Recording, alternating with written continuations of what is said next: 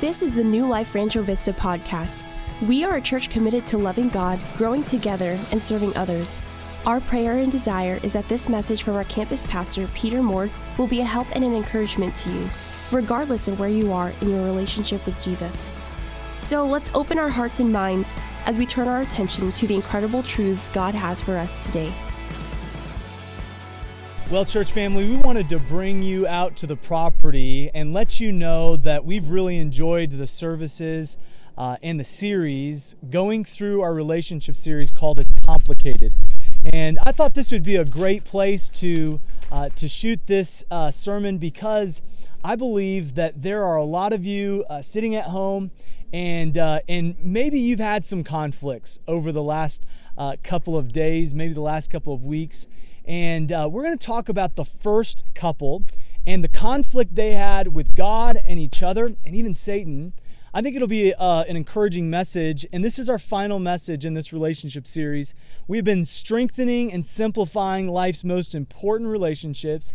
And today we're in Genesis chapter 3, verses 1 through 15. Uh, we're going to contrast the fallen state of man with the new nature that God offers and the grace and the healing power that He gives to all of us. You know, 3,000 years ago, uh, David described the gift of grace and healing in Psalm 103 1 through 5. It says this Bless the Lord, O my soul, and all that is within me. Bless His holy name. Bless the Lord, O my soul, and forget not all His benefits who forgiveth all mine iniquities, who healeth all my diseases, who redeemeth thy life from destruction, who crowneth thee with loving kindness and tender mercies, who satisfieth thy mouth with good things, and thy youth with renew- is renewed like the eagles. And uh, when I read that this last week, it really encouraged me to know that God is the God that heals, and God is the God that restores, and God is the God that forgives. But you might be sitting at home and watching this wherever you might be, and you might be asking yourself, well, what happens when I don't feel like blessing God's holy name? What happens when I don't feel like everything good is happening around me? Uh, what happens when I, I'm glad that God forgives me, but I can't forgive myself? Uh, what happens when I feel like everything surrounding me is chaotic and not so good? What do I do then? And the reason that everything seems so wrong in our world is because of the fall of man, because of sin. I've had a lot of people ask me, why would God allow people to die from this horrible disease of COVID 19? And I believe that the answer is that God did not design our world with, with disease and, and with these ailments. And uh, from a very young age, we are taught that a fallen world brings destruction uh, we are we are taught that that things fall apart. And in fact, there's a hill behind me. I, I think of the, uh, the the little rhyme. Jack and Jill went up the hill to catch a pail of water. Jack fell down and broke his crown. That's talking about his head, kind of morbid. Um, and and then Jill came tumbling after. Um, some of the rhymes that we hear uh, as children are a little bit troubling like the one that says, It's raining, it's pouring, the old man is snoring. He fell out of his bed and bumped his head and did not wake up in the morning. That is troubling. Uh, there's also one that says, Rub a dub dub, three men in a tub. We're not going to go over that one. Um, there's a lot of, of different messaging to our children, but one that I think makes a lot of sense biblically is Humpty Dumpty. Humpty Dumpty sat on the wall. Humpty Dumpty had a great fall. Say it with me, kids. And all the kings, well, I don't remember it. All, all, all, all the uh, Humpty Dumpty had a great fall, and all the horses and all the king's men could not put Humpty Dumpty back together again. You know, uh, kids, let me just teach you a, a, good lesson, and that is that that Adam, uh, he was the first one to fall. He was the first one to sin. We all carry that trait we are all sons of Adam. We are all daughters of Eve. And so it's important to understand. Now, uh, my son told me a joke once, and he said, Dad, did you know that the first atom bomb was in the garden because Adam bombed? Uh, I, I, don't know if that's true or not, um, but I thought it was a quality joke enough to tell this morning. And so, Genesis chapter 3, if you have your Bibles, open it up. And uh, I want to read the first three verses. It says, Now the serpent was more subtle than any beast of the field which the Lord God had made. And he said unto the woman, Yea, hath God said, Ye shall not eat of every tree of the garden? And the woman said unto the serpent, We may eat of the fruit of the trees of the garden, but of the fruit uh, that is in the midst of the garden, which is in the midst of the garden, God hath said, Ye shall not eat of it, neither shall ye touch it, lest ye die. Now, if you're sitting at home and you're thinking, now, who is the snake and why is the snake talking? And there's lots of questions about this passage. And I want to just sum all those questions up by saying that the snake represents everything subtle but deadly. We have learned very sadly that there are some silent and subtle but very deadly things in the world. COVID 19, you cannot see it. You do not know when you pick it up, but it's very deadly. Sadly, there are, are some people who have misunderstood uh, some things that, that the government officials have said, and they've actually um, taken in their body things that sounded like chloroquine or things that sounded like one thing, but they were actually something else. There was a lady who passed away this last week because she she drank some uh, some cleaner for her fish tank that that had a very similar name to a drug that that is hopefully going to help us uh, with a cure to the coronavirus. But lots of people have died because of misunderstandings, because of things that were subtle, things that were unseen. And often in life, things that are subtle often trip us up, and they are our greatest enemies questions that are surrounding God's truth are sometimes subtle. Sometimes we cannot understand uh, a truth, and so therefore we we go on and we sin sins of omission and, and sins of commission as well. But questioning a truth that God has settled in our heart brings a conflict, a conflict between what God is saying and what we are believing. And Satan knows how to set us up and to trap us into and to distort the view of God's word and our view of who God is. And so here's a key thought before we begin, and that is that every conflict in the world is God's reminder that we still need him. Whether it's a conflict with our health, whether it's a conflict in our marriage, uh, whatever it is, whatever the conflict is in your, whatever you're conflicted about, that's a reminder that you need God. God has brought conflict into the world to refocus us on what's most important. So there are two stages of every conflict there's the self focused stage, and there's the grace filled stage.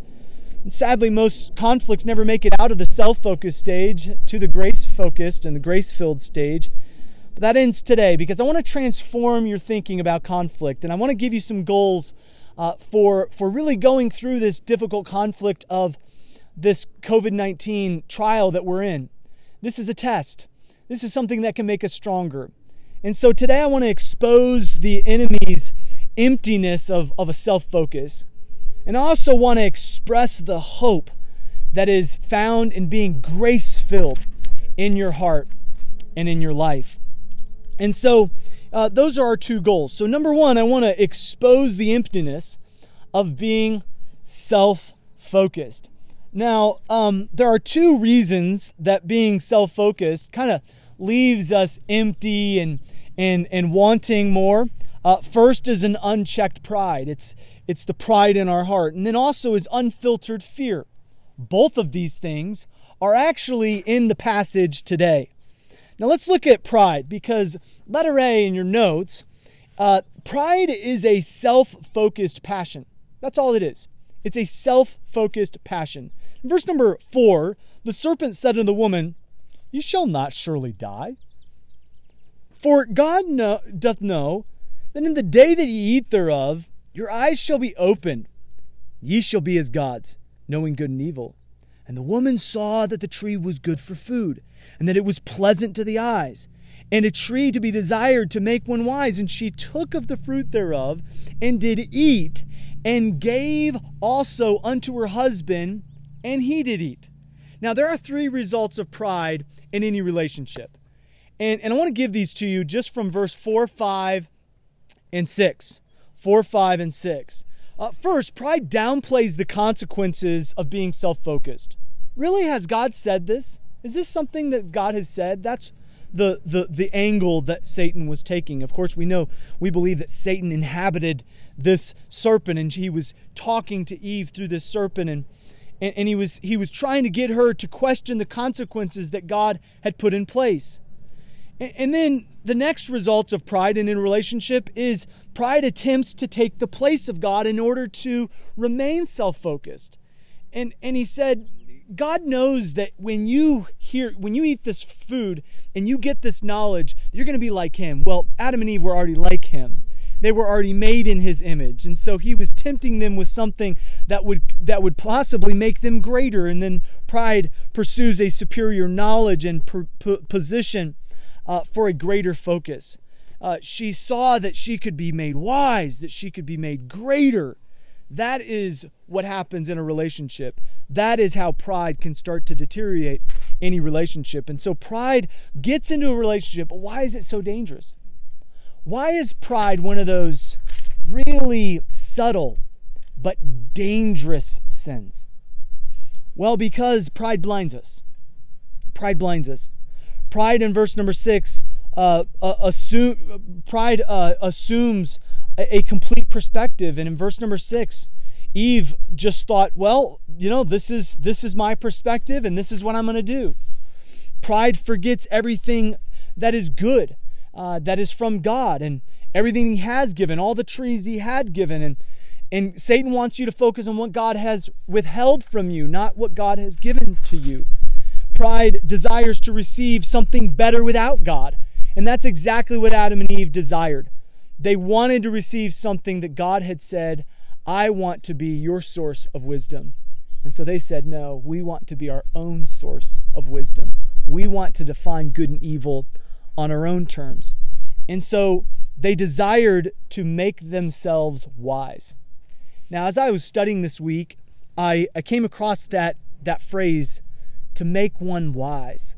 What do you think that means? Well, it's a Hebrew word, sakal. It's actually throughout the Old Testament. And it's to be prudent, uh, to gain insight, uh, to have success or prosperity. Um, but it's actually to show uh, discernment and understanding. I think it's interesting that Adam and Eve wanted discernment to make wise decisions. And as they were searching for discernment, they actually made one of the most foolish decisions that has ever been made. And so, in our search to define good and evil without God, we often make foolish decisions.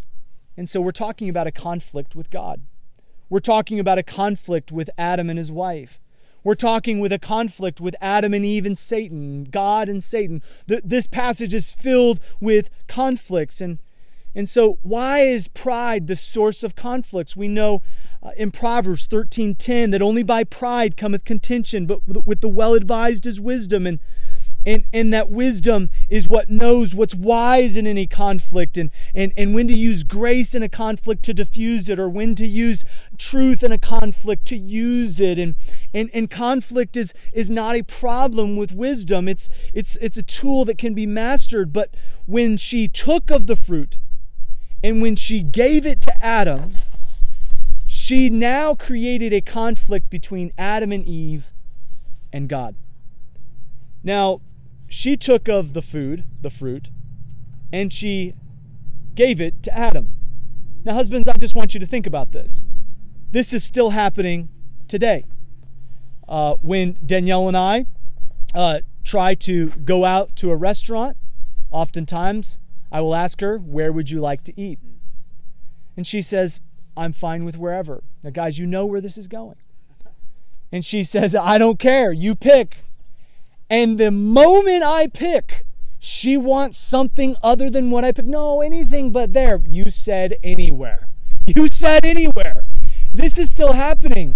The, the wives pick the food, they give it to us, and we eat it. This has been happening from the very beginning of time, husbands, okay? Just let the wife pick the food and you will eat. You know, pride creates these conflicts and when pride is the is the motivator of any conflict, it's very unproductive.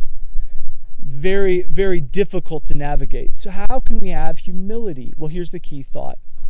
Humility is the realignment of what's most important in your life. Humility is the realignment of what is most important in your life. And this is why Peter said in 1 Peter 5, in verse number 5, uh, Be subject one to another, be clothed with humility, for God resisteth the proud, but giveth grace to the humble. You want grace? Be humble. And then he says, Humble yourselves, therefore, under the mighty hand of God, and he shall exalt you, that he may exalt you in due time. And then this is a verse that I would encourage all of us to memorize during this time. 1 Peter 5 7, casting all your care upon him, for he careth for you. See, humility is what brings life to any relationship. It is humility that allows us to get past our conflicts and to start to grow a relationship with God and with man again. So I said there are two issues since the fall pride, that's the first, but then fear. Now, if you could just lean in for a second or, or maybe maybe turn this up for a minute because fear, letter B, is the realization of frailty. And I want you to see in verse number 7 through verse number 13 the frailty that is made known to Adam and Eve. It's the same fear that we're facing right now as a nation. Verse number 7 says, And the eyes of them were both opened. The word for eyes being open in verse 7 is, is the word where we get paradigm from. Uh, it's the Hebrew word that means to take in account. It's the actual word that means muster, uh, to gather, to take an account of, uh, to be able to account of expenses or, or, or to gather concern. That's the thought. Their eyes were open. Now they could gather concern. Now they could really understand what was what was wrong with their world. Now they really could understand how naked and, and how ashamed and, and how frail they were. And so their eyes were opened. And, and what did they do? They knew that they were naked. They sewed fig leaves together. They made themselves aprons. And then they heard the voice of the Lord. It's interesting to me that, that their fear affected their relationship with God. Let me just tell you something. God made you with fear, but God does not want your fear to become a wedge between you and God or you and what He wants you to do. If you're sitting at home and you're crippled by fear, let me just tell you something that fear in any relationship will bring these results. Verse number seven, we see they they they sewed fig leaves together. In the Bible, this is a picture of excuses. And so fear motivates excuses. We'll hear a lot of excuses in verse number 12 uh, and 13, or verse number uh, 11 through 13.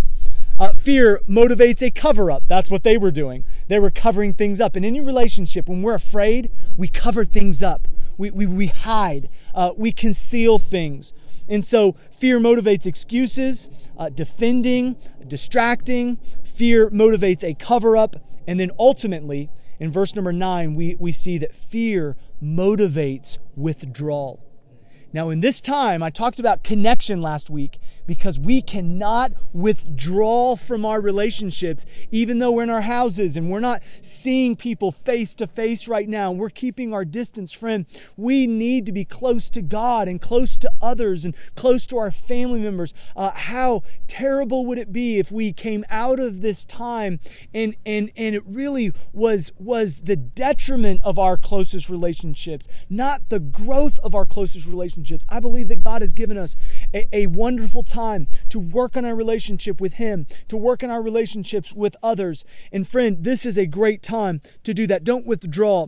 Uh, to withdraw or withstand in any relationship is to eliminate the effectiveness of, of any relationship. You see, time has never healed anything or anyone. Uh, it is what seals you, it's not what heals you. Time is something that's used uh, just to try to wait and, and hope that it will go away. And friend, let me just tell you something. And here's a key thought from this point that the only way to resolve a conflict in your life or with God is to gracefully address it because God has made us to go through difficulty, not around difficulty. And God has made us to go through the valley, not around the valley. You see, on the other side of the storm uh, is, is, a, is a rainbow, and on the other side of the valley is a mountain. And God wants you to know that there is something that He's wanting you to go through so that He can put something in you so that He can use you in a greater way. Now, uh, many of us are not in traffic one of the greatest things to illustrate difficulty is traffic.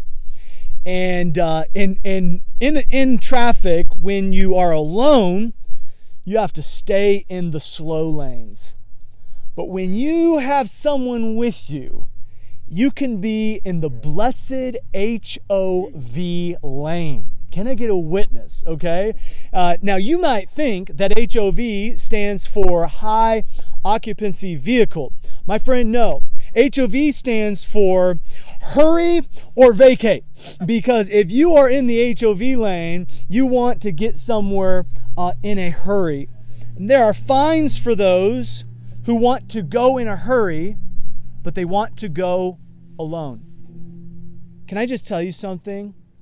That if, it, if you want to go further, faster, it will never be alone. That you will always need those around you. You will always need the grace and the enabling power of God uh, to, to lift you up. And, and, and that relationship is what will fuel you. And so God created a fast lane for relational connection and growth. And you know what it's called? Here's the good news it's called conflict. God created you to deal with issues with His boundaries and His way. How do we do this? With humility, but also with truth. With truth. You know, if you're humble enough to say something loving, if you're truthful enough to say something that's needing to be said, I believe that God can use that. But when we decide to live relationships without conflict, without truth, without humility, and we start doing things without those people just because we want to avoid the conflict, we start to lose the connection and the relationship that we had in the first place. Now, I want you to see this. In verse number seven, they knew, they sowed, they made. In verse number eight, they heard, they hid, they stayed in the trees. And all of this was without God. They had started to live after they took the fruit without God. And every time we live the way that God has not designed us to live, we start to do things without God. And we start to create a conflict with God that then leads to conflict with others. And so, can I ask you the question that God asked to Adam and Eve in the garden? Where are you? He, the first thing he did to, to initiate that conflict was he said, Hey, Adam, where are you? Can I just ask you, where are you at with God right now? Where are you at with this whole crisis? How are you doing with it? Or have you found yourself uh, just feeling like you're hating this moment? Or are you capitalizing on it? Are you ignoring it, hoping that it will just go away, hoping that you don't catch it? Or are you uh, wanting to engage it, wanting to grow through it? Where are you at with this?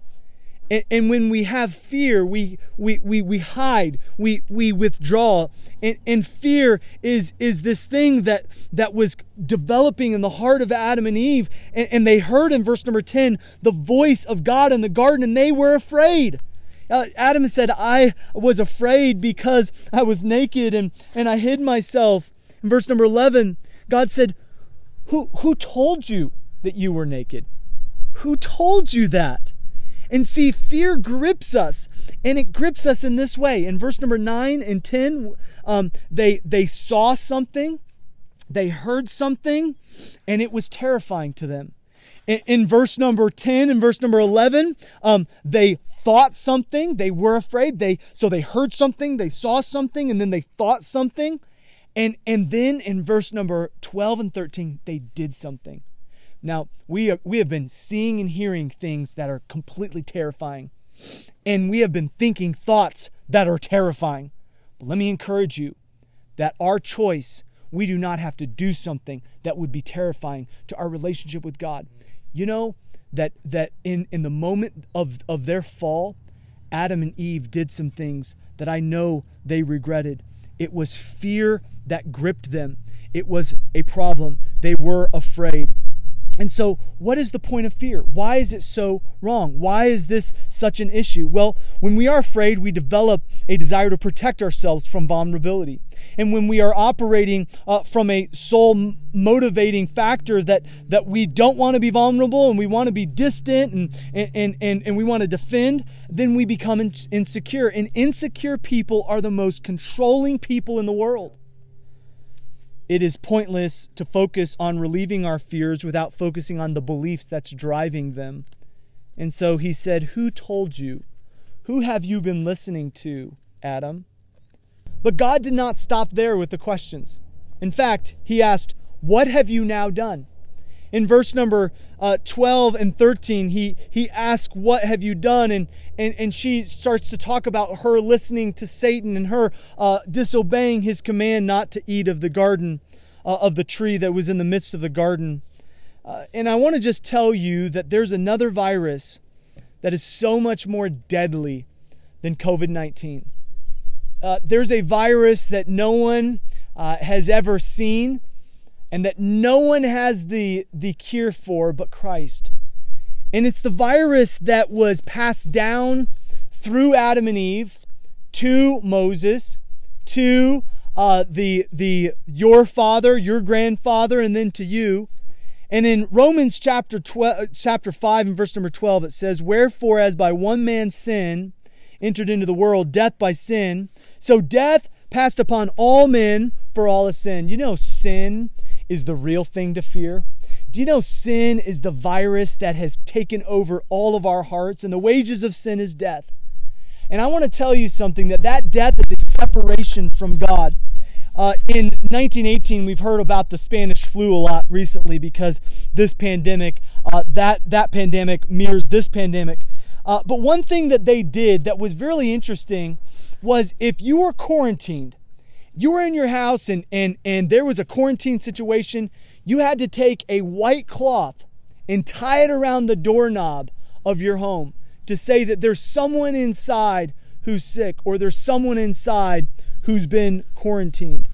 And I want you to know that in this moment, Uh, we might not tie white flags or, or white rags around our doors, but I want you to know something that in this moment we need to wave the white flag of surrender and to say that regardless of what happens with this physical ailment, that we have a spiritual ailment and it is something that has to be changed. You know, if you are sitting at home and, and you are sitting there thinking, what is the cure for my sin? What is the cure for, for, for the wage that I must pay that's death?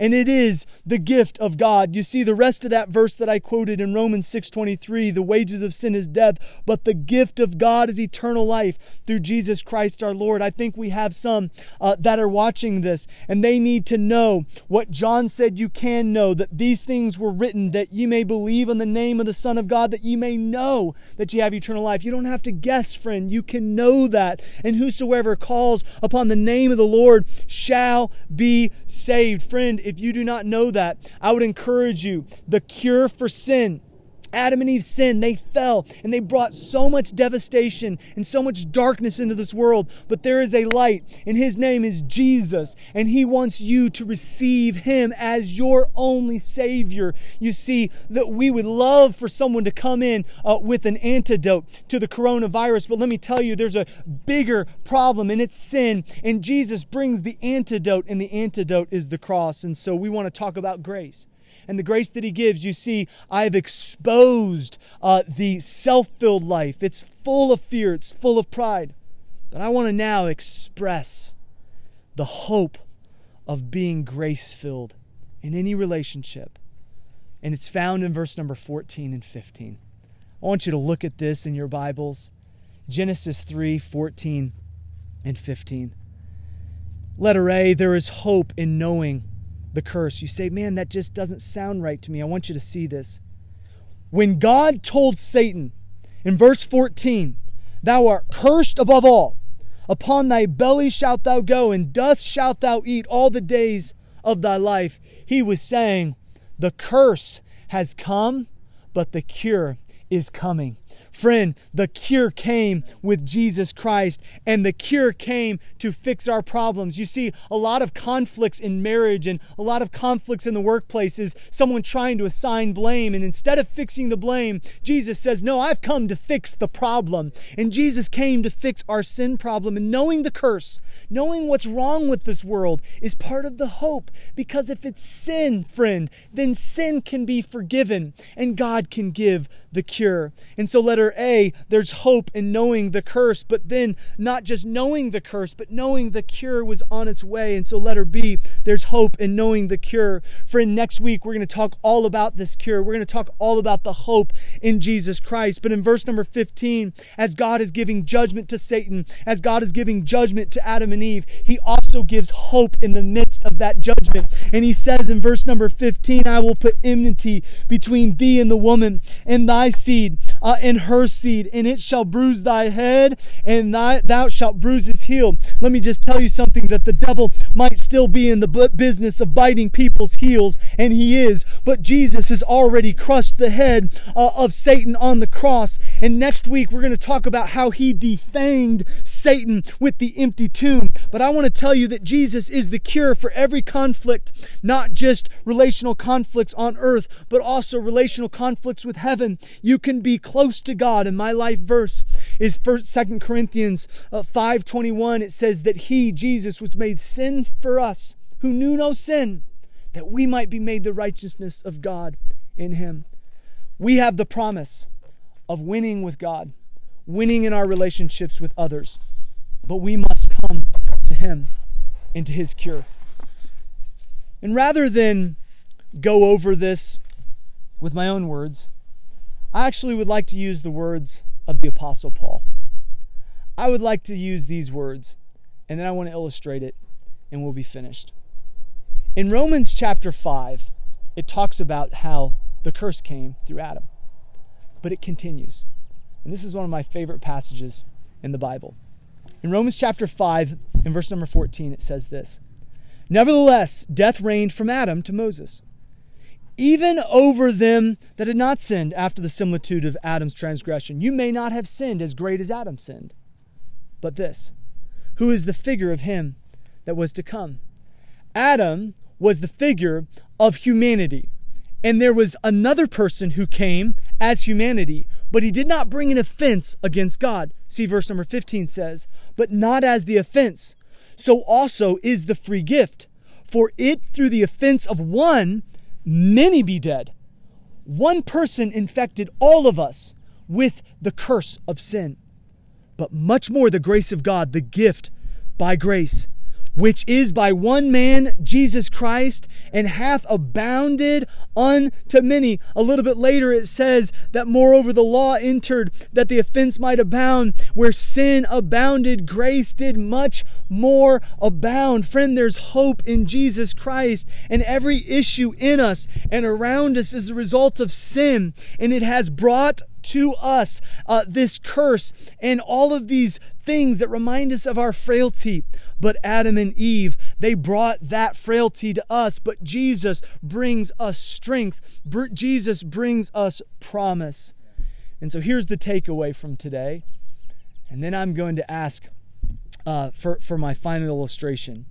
And that is this we must exchange our pride and fear for hope and faith.